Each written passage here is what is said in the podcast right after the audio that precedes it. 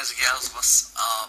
I'll be today we talk about a drama thriller mystery horror movie called Playdate from 2012.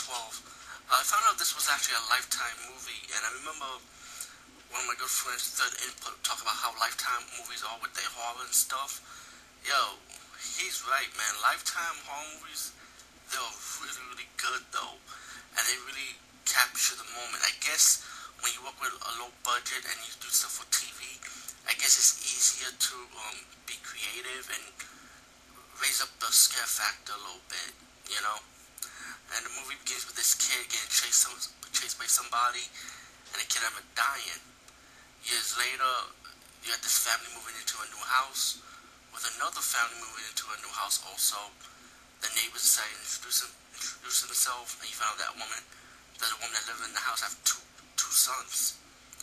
But then later on, as the movie progressed, the the housewife, I mean, not the well, she ain't no housewife. She's she just working. But the next door neighbor with the daughter and her husband, but the the wife of that family, and start noticing the woman, how she acts, you know, and how her sons have bruise marks, and then her youngest son plays with, plays with the woman's youngest daughter, but the son's kind of violent, like he pushes the girl hard and kind of act kind of like aggressive, and that's kind of like weird, right? Um, as the movie progressed, there's like a mystery behind behind the family, you know, and what's really going on with them. I won't spoil it for you guys and gals since this is a 2012 movie, but um, I feel like this movie really de- delivers, you know, about how how suspense and thriller and mystery could like get you curious and, and what's really going on and stuff as it develops.